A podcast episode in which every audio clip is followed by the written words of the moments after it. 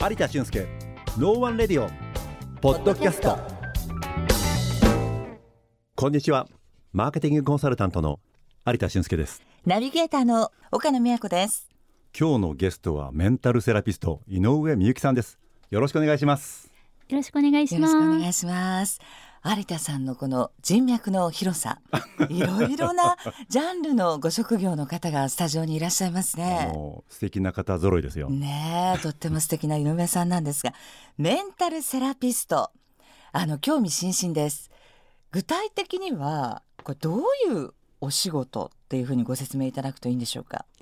そうですね。うん。あのその方のお悩みとかをお聞きしながら、うんえっと心を軽くしていくお仕事です。心を軽くしていく私重いかな。なんかほら目の前にいらっしゃると全て読まれてしまうようなね。ちょっと怖い感じがするそんなドねキドキ感もあるんですけれども。あのメンタルとかセラピーとかって今の時代にはなくてはならない、ね、大きな要素だと思うんですけど、具体的に井上さんのその特色っていうかどういうアプローチでそのお客様を見てらっしゃるんですか？あ、そうですね。うん。えっとアプローチ法がいくつかあるんですけれども、あのまず一つ心と体の通訳ということで、うん。体がとか心の奥深く潜在意識で何を持ってるかっていうのを言語化していくっていうことはい。と、あと例えば体感。うん。あの香りを嗅いでいただいてこの香りを好む方は、はい。もしかしてリフレッシュしたいって言ってるけどリラックスしたいのではないかと。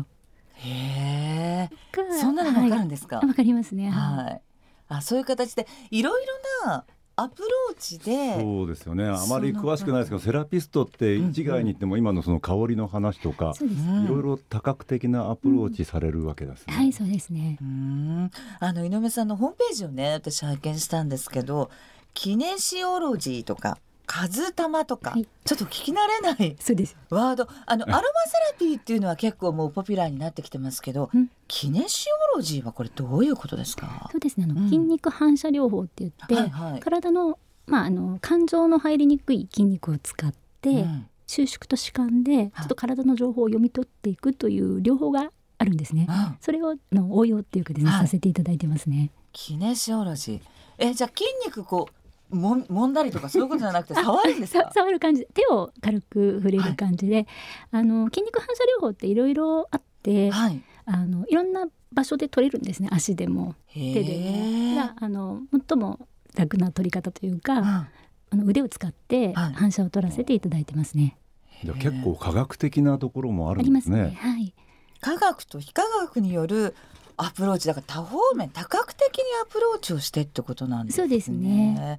さっき実はねあのスタジオのところで有田さんの手首でしたっけ？そうですね。ちょっとこう、はい。井上さん触っていただいたら肺が お疲れになってるという。肺が疲れてる肺が疲れてる。どうしたんでしょうね。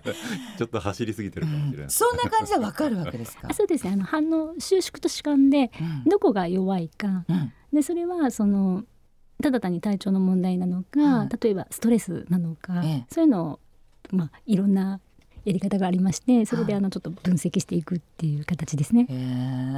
もともとアロマセラピストでいらしたんですよね。そうです。もともとアロマセラピストで、はい。あの香りの勉強をずっとしてきて、うん。はい。なんでこういうね。ですよね。何がきっかけでそうやってこう分野を広げていかれたんですか？も。ともとですねキネスとアロマセラピーは、はもうほぼほぼ同時に勉強して、なんですけどキネシオロジー。はい。うん。香りもどんどん深く入っていくと、はいこの香りを好む方はすごく精神的に疲れてるとかあ逆にリフレッシュしたいとか、はあ。のそういうどんどんどんどんメンタルに入っていくのが面白くて、うん。で香りのアプローチで見た例えば有田さん、うん。キネシで見た有田さん、はい。でで角度を変えて有田さんっていう方をですね多面的にあの見させていただくと、はい情報が正確に取れるので、なるほど。はい、じゃあわかんない。西洋先生術とかタロットカードとか。はい。三名学とか一つの角度からだけじゃなくて、はい。いろいろな角度からその方を、まあ、ある種分析していってそね。その重なったところそこを読んでらっしゃるってことは、ないそのリンク点を取るようにしていて例えば私から見た有田さんうん。とかですね。はい岡野さんから見た有田さん、本人から見た自分。うん。キネショロジーで見た有田さん、うん例えば西洋先生術でも 何でもいいですけど、でうん。いろんな角度から見た時に、おそらくここかなっていうリンク点を拾っってそこをちょっとうん。セッションに使わせていただいてますね。あのベン図でいうあこうねそうそう工作をしていそういうことですよるねところが真実の自分っていうことですよね。よりなんかこうコアな感じっていうか 核にね迫った形でもしかしたら分析をしていただけるのかなっていう感じがしますよね。やっぱお伺いしているとものすごい説得力がありますよね。やっぱり一つの方法だけだと本当かなみたいなね、うんいうふうに思う方もいらっしゃるかもしれませんけれども。そうですね。はいでもそうやって多角的に分析をするっていうことはいろんなスキルを身につけないといけないわけで、はいかなりお勉強なさったんですか？そうですねすごい好きだったんでずっと勉強してきて、今もまだ大好きなんでやってます。えもうこのセラピスト歴はどのくらいですか？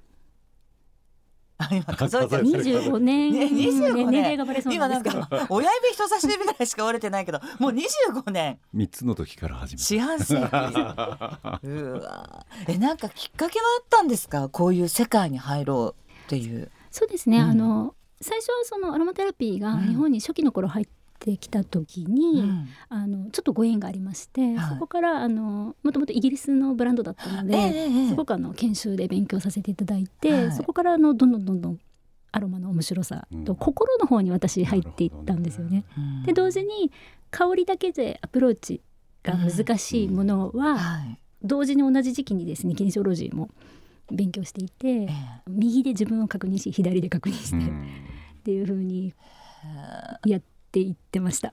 聞いているとそのアプローチ自体ものすごく面白みがあると思うんですけれどもその面白みの一方でまああのお客様って言いますかね、うん。どういうニーズがあるんだみたいなのもやっぱりないと、自分のこう興味関心だけになっちゃうじゃないですか、うん。まあ今でこそコロナとかでねすごくストレスがたまる世の中になっているので、うん。明らかにニーズがあるなというふうには思うんですけれども、その20年前から みたいな形で結構ずっと根強くいろいろな方々のニーズとか感じられてきたと思うんですけれどもどんな局面でそういうのを実感することが多かったんですかね？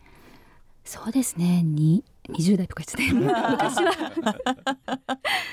昔はですね、うん。本当になんかあの仕事がうまくいかないとか、はちょっと親子関係が。うん。なんかそういうところから、じゃあちょっと触らせていただいて、はい。こうブロックを外していくみたいな感じです。けど、もう当然私自身もうんどのくらいやったかわからないぐらい自分自身のトラウマとも向き合うことを結構やらせていただいたんですね。でどんどん軽くなっていくんですよね。